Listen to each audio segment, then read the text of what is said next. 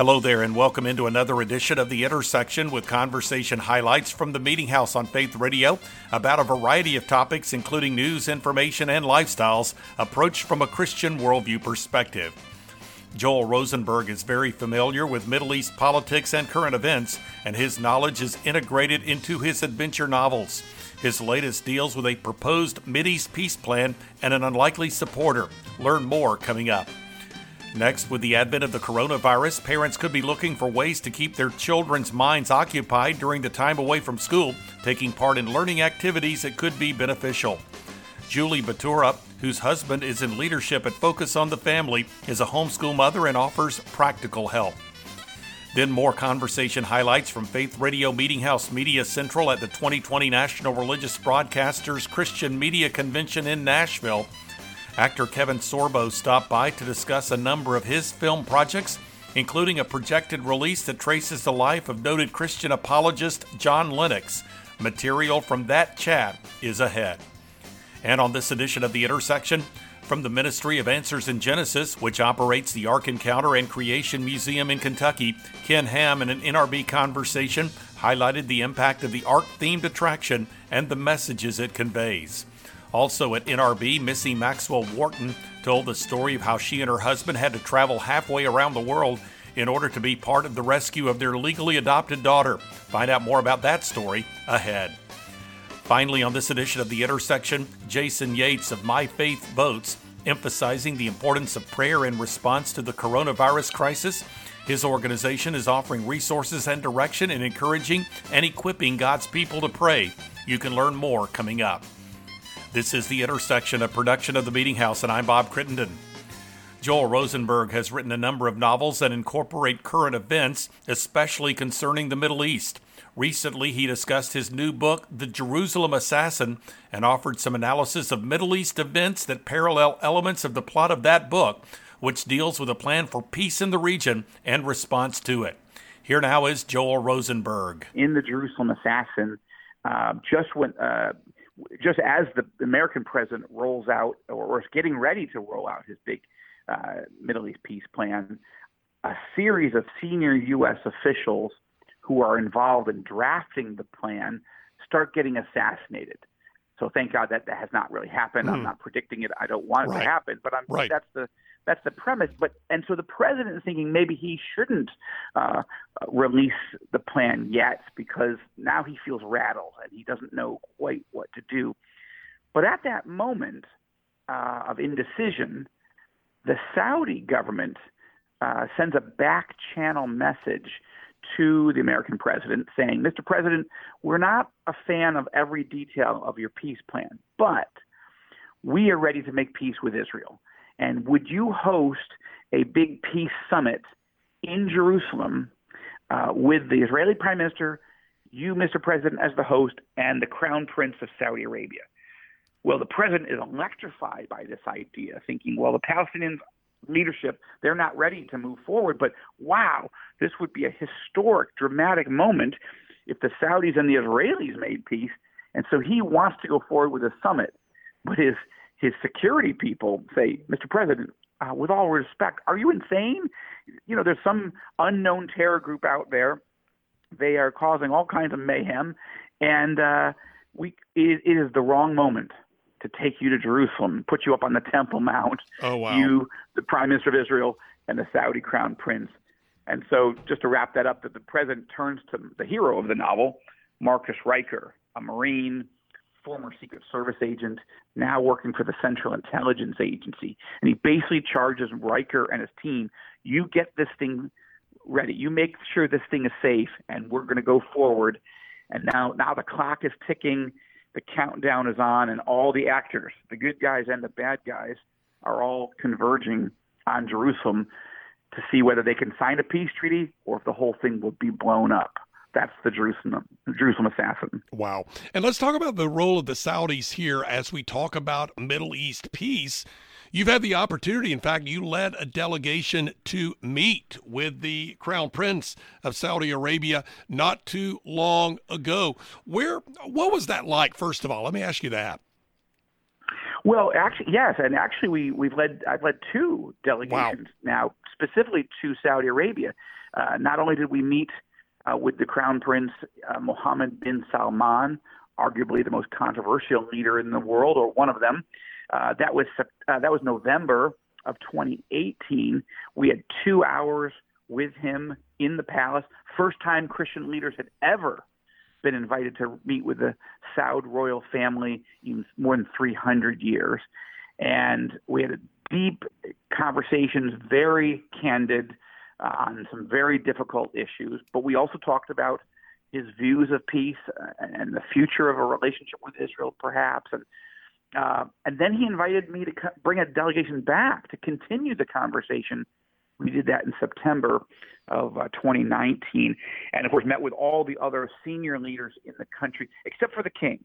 Uh, neither time have we been invited to sit with uh, King Salman himself. But boy, Bob, you know, very rarely does anybody, much less a political thriller writer, get to be invited into a palace to meet with um, uh, the leaders at the absolute top of these Arab Muslim countries to sit and talk for hours and hours and hours about what they believe and what where they're heading, where they're taking their countries, how they will are they willing to be more friendly with religious freedom towards Christians and Jews and others and how do they think about the Iran threat? How do they how do they see peace with Israel?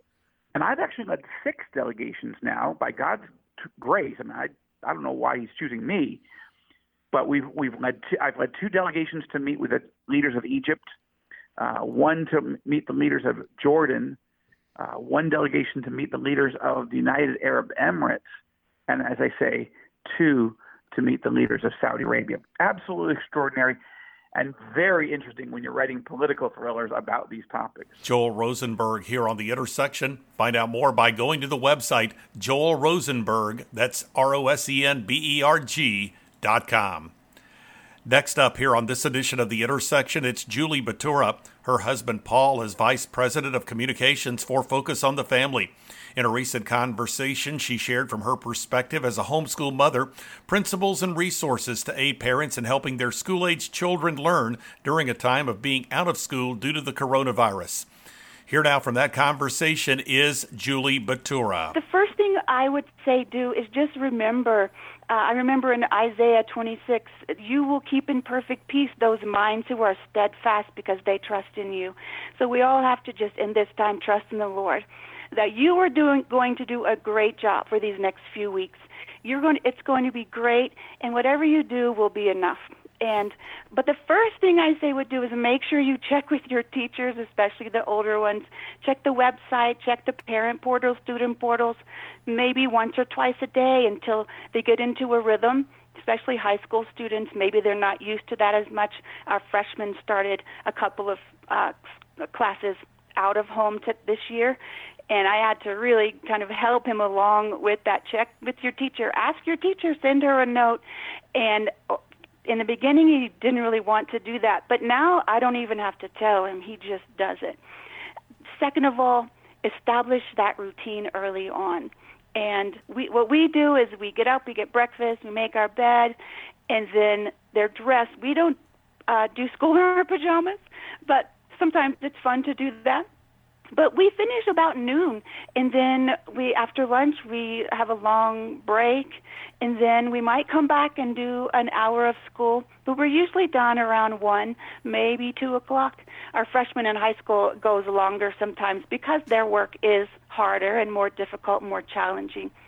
But understand though as you start that routine it might change tomorrow it might change next week because we don't really know how it's going to work out, especially you've been thrust into this situation and it was not your plan.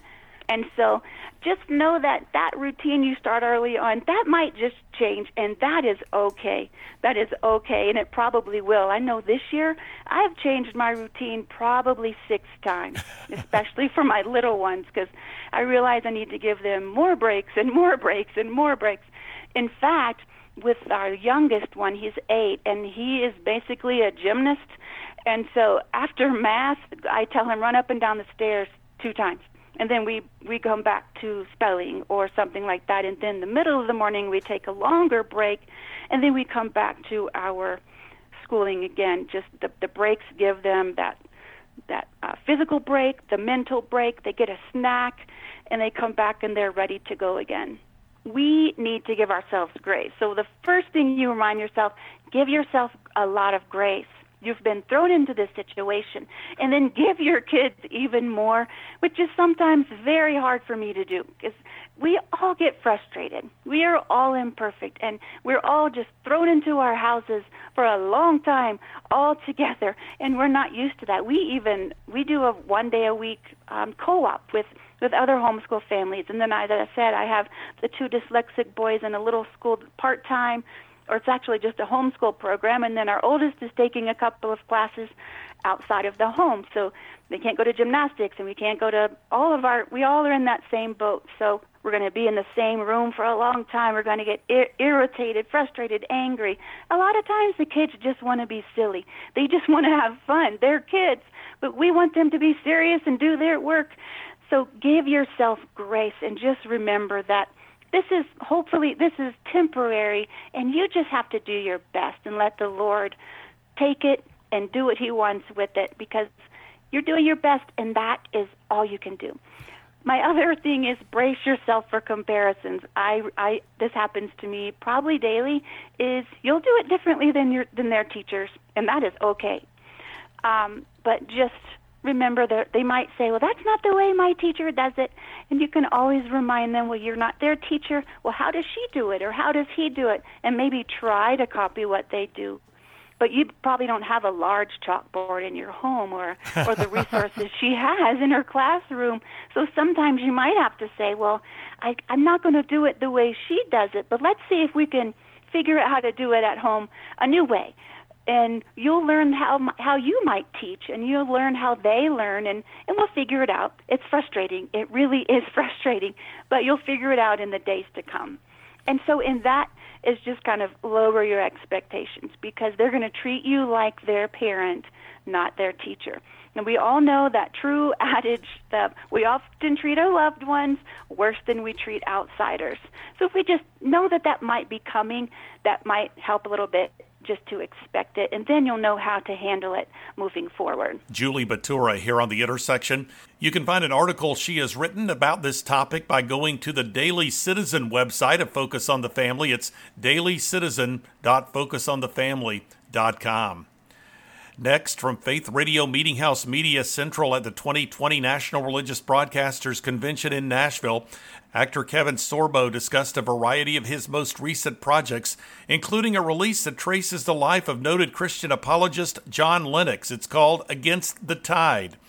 From that conversation at NRB 2020, this is Kevin Sorbo now. I think this is a great educational tool. I think John Lennox is going to become a household name. I mean, this guy is. Uh, he's so quietly popular that people inside maybe our world know who he is. People need to know who this guy is because he's incredible.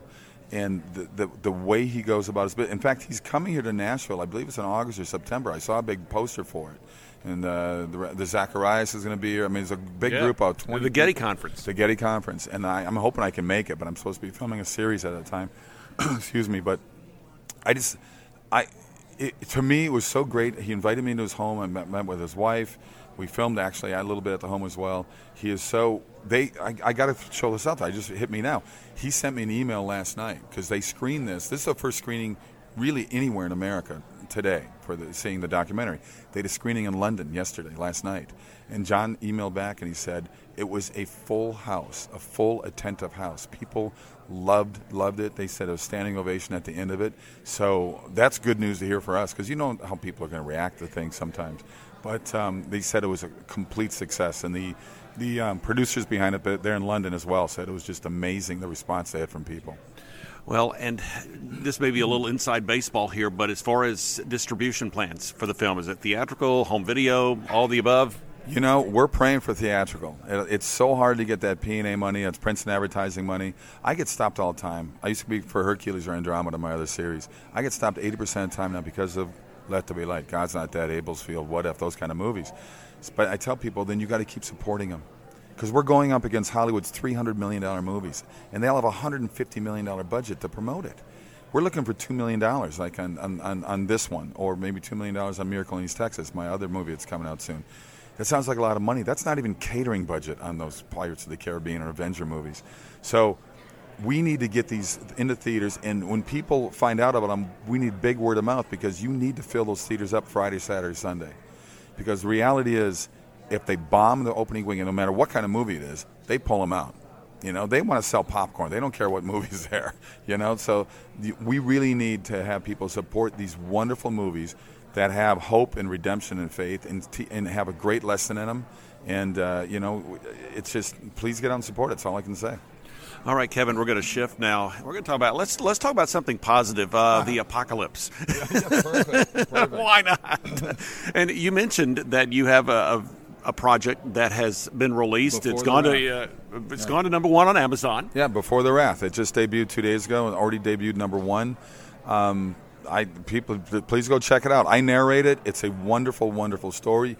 You got a combination of of uh, you know historians and, and experts from around the world that are being interviewed, but it's mixed in with um, actors portraying the portraying the biblical periods all throughout time in the Bible. So it's uh, it's a great learning tool, and people are going to really really enjoy this. Kevin Sorbo here on the intersection. His website address is kevinsorbo s o r b o dot net. This is the Intersection Podcast, a weekly production of the Meeting House, and you can learn more by going to meetinghouseonline.info or by visiting the programming section at faithradio.org.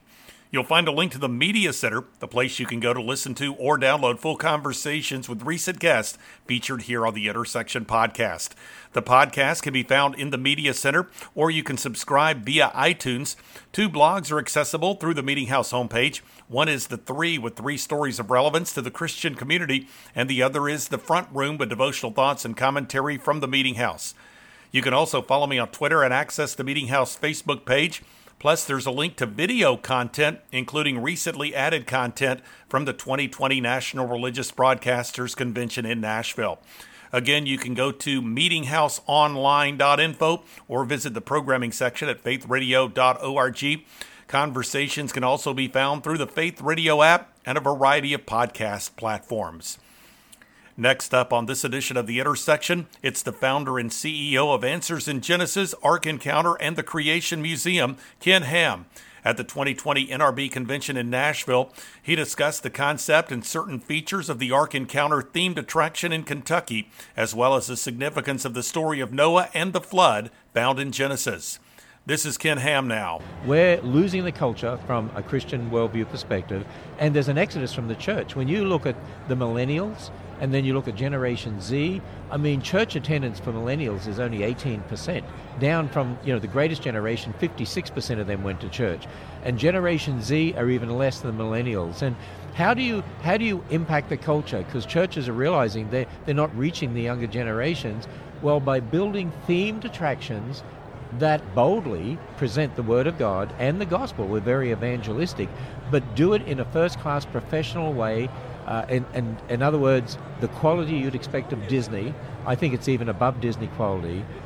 You, you find that people come from all over the world. 30% of those who come to the Ark and the museum are non Christians. Mm. We have secular bus co- uh, tour companies bringing hundreds and hundreds of buses there. So it's a different way to reach the culture with the message of God's word in the gospel. It's uh, it's incredible, and of course, when you think about what goes into an ark, and we're going to kind of do a little origin story for the next uh, few minutes.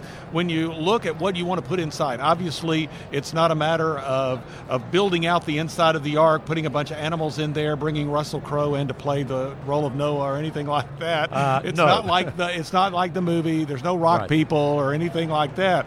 So how did as you began to to conceptualize this, how have you come up with the content that goes on the inside? Well, you know, uh, the Bible says to make sure we do things in order. And we have to be careful the way we do things. And so we step out in faith, but we also are responsible to plan carefully. And so when it came to the Ark, first of all, we hired a research group, America's Research Group out of Florida, to do a general population uh, research project. If we built a life size Ark, would people come? And then we also asked them, what questions would you like answered? And the response was actually overwhelming. We knew we were going to get a tremendous number of people coming to the Ark. And they wanted questions answered like, well, how to Noah fit the animals on board? And by the way, the questions that they want answered are the same ones I've been asked all around the world. yeah. So, you know, we, we knew sort of what we thought they would be saying, but this really confirmed it. And you know, how could Noah look after them on the ark? How could he give them food and take away waste products? And what about, you know, the geology of the flood and so on? And so the ark is filled with 130 plus exhibits, teaching exhibits and themed exhibits that really answer the questions that people have to help them understand this really happened. This is how he could have built it. This is how he could have looked after the animals. Noah only had to take the kinds on board, not the species, representative kinds, the family level of classification in most instances. He could easily fit them on board. And so we've got all this represented through the ark with these stunning exhibits. People are just mind blown. No doubt. And also, speaking of animals, there are animals at Ark Encounter. We have live animals. In fact, uh, we just brought in some sloths. We have a zoo at the back of the ark, and we also have llamas and alpacas and camels. We have camel rides, and we have a zorse and a zonkey. One of the uh, reasons Excuse we me, have time out. What, what was that? A zor? a zorse and, Okay. a, and a zonkey. So the- a ze- that's a zebra and a zebra horse. cross. Okay, and and, okay, a great. zonkey Good, is okay. a zebra donkey cross. Okay, And the reason great. we have those, and, and the llamas and the alpacas and so on, we want to teach people about kinds. And so Ah. that, you know, donkeys, zebras, horses are all of one kind. You only need two of the horse kind on the ark. Alpacas, llamas, camels are all of one kind. You only needed two of the camel kind on the ark. So we have sort of unique animals in that regard to, to teach people this. Plus, we want to teach them about design, God's design, and we have sloths there and uh, bear cats that are coming, and we're building a big uh, enclosure for lemurs right now. Uh, and so, and at the Creation Museum, we have animals that kids can, you know, interact with and uh, go in and pet them. And it's like a petting zoo, but more sophisticated. All right, as we look, we- we've been talking about some of the features, so let's talk about the importance of this message. Why is it important to believe in the story of Noah and the story of a of a worldwide flood? Why is this important to be able to believe and comprehend, and uh, and of course to efficiently discuss? Well, you know, the history in Genesis 1 to 11 concerning creation, the entrance of sin and death, and then the flood of Noah's day and the Tower of Babel, that's the geological, biological, astronomical, anthropological history that's foundational to the rest of the Bible, all our doctrines, and to our whole worldview. The flood was an integral event. What we're saying is the global flood produced most of the fossil record. Ken Ham here on The Intersection. You can find out more by going to arkencounter.com. Next up on this edition of the Intersection podcast at Faith Radio Meeting House Media Central at the 2020 NRB Convention in Nashville, Missy Maxwell Wharton, author of the book Don't Mess with This Mama Risking It All to Rescue Our Daughter, shared about the experience she and her husband endured in order that their adopted daughter would be rescued in Ethiopia. From that conversation, this is Missy Wharton now. We're at this point in the story now. You and your husband and your legally adopted daughter are hiding out. You've got a Christian enclave in the midst of an area that is is populated by those that are devoted to radical Islam. You're in the midst of it all. You're trusting God. So how do you how do you fight for your daughter mm-hmm. while still allowing the Lord to fight your battle? Does that does that make sense? Yes, and and that's that's a great question, um, because we had to literally, you know, what we were fighting with? We were fighting with the promises of God. And on the front cover of my book, I'm holding a sword, and and it's So that's you. That's, you on the cover. No, that's, oh, that's yeah, not you. Okay, that's not- somebody they put together. Okay. but I'm holding a, a a sword. representative of you. Yes, and that sword is the sword of truth. That is the word of God that we were holding on to the promises. Um, you know, one little part that happens in our story is a person who had encouraged me in Franklin, Tennessee at a meeting pulled me up and gave me a word of encouragement. When we landed in Ethiopia, he walks out of, of the elevator and Oh, he walks over to goodness. me. Yeah. So that's that's where we were like, okay, there's a reason. He had just been with Heidi Baker, working with her down in Mozambique and um, uh, Uganda, and he walked over and said, Are you stuck here from Hurricane Sandy? I said, uh, No, we just flew in to rescue our daughter. He begins to pray over us, and his prayer literally said, Lord, I just, I just ask you for favor in this situation. I see favor walking before you, and I just believe that God's going to give you favor. And I start laughing. That's great. Yeah. Yep. Because I said, Because Did I tell you? name. Yeah, I said, That's my daughter's name. And he's just like, That's awesome. That's our God. That is our God.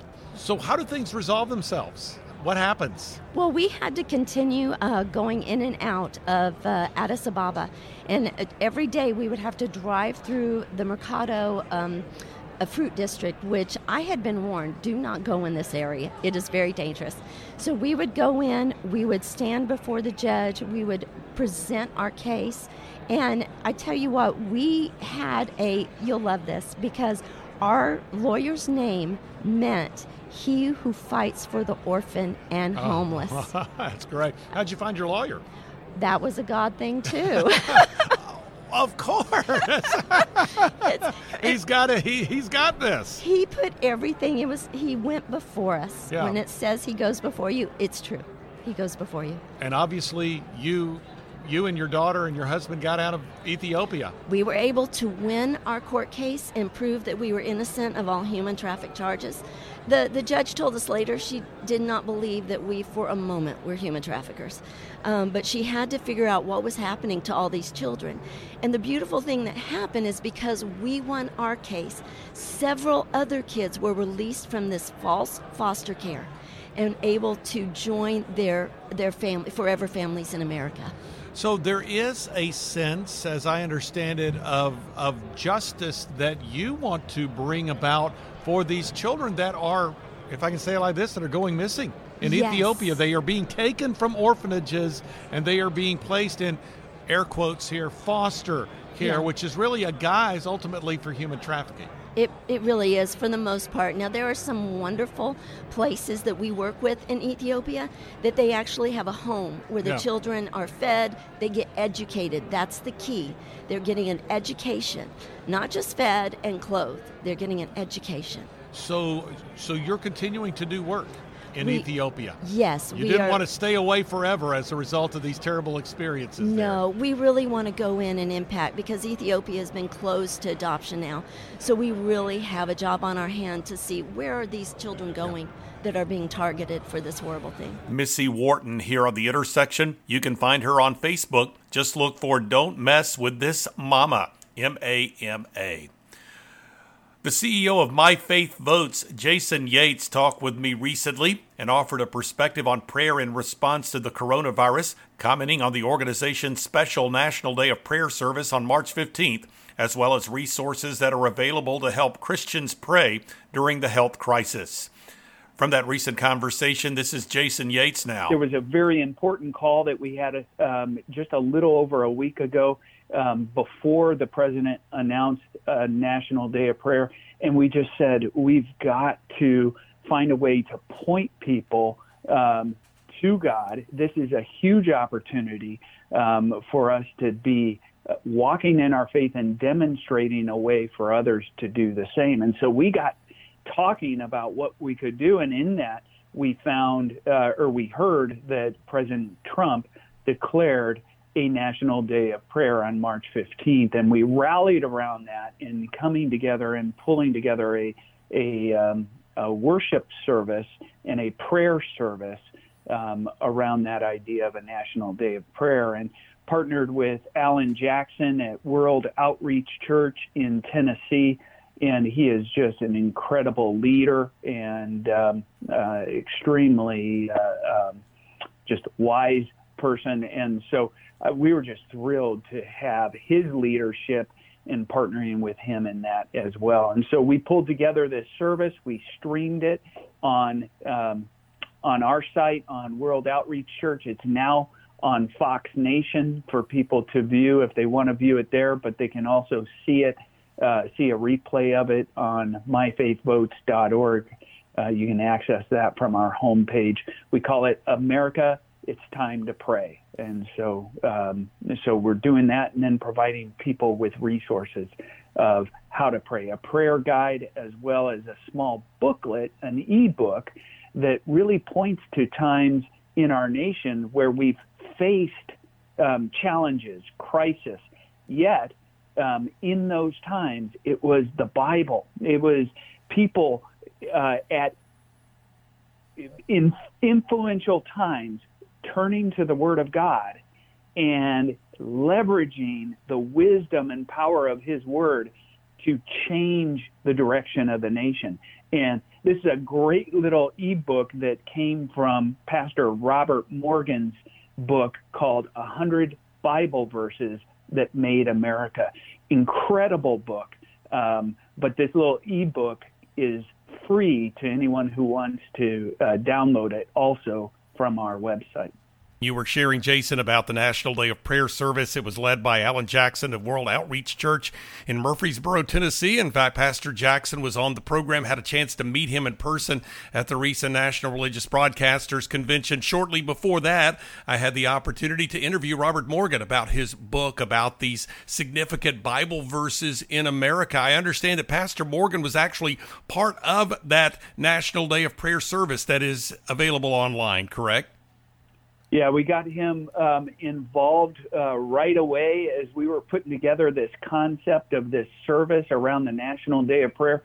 And we just thought, man, what better way than to highlight points in our nation's history when we've turned to prayer? You know, uh, uh, President Trump, he acted in a way that acknowledges the power of prayer. Um, that our nation was founded in the belief and recognition that we are a nation founded in faith. And so, um, in acknowledging a day of prayer, we're just pointing people to that fact.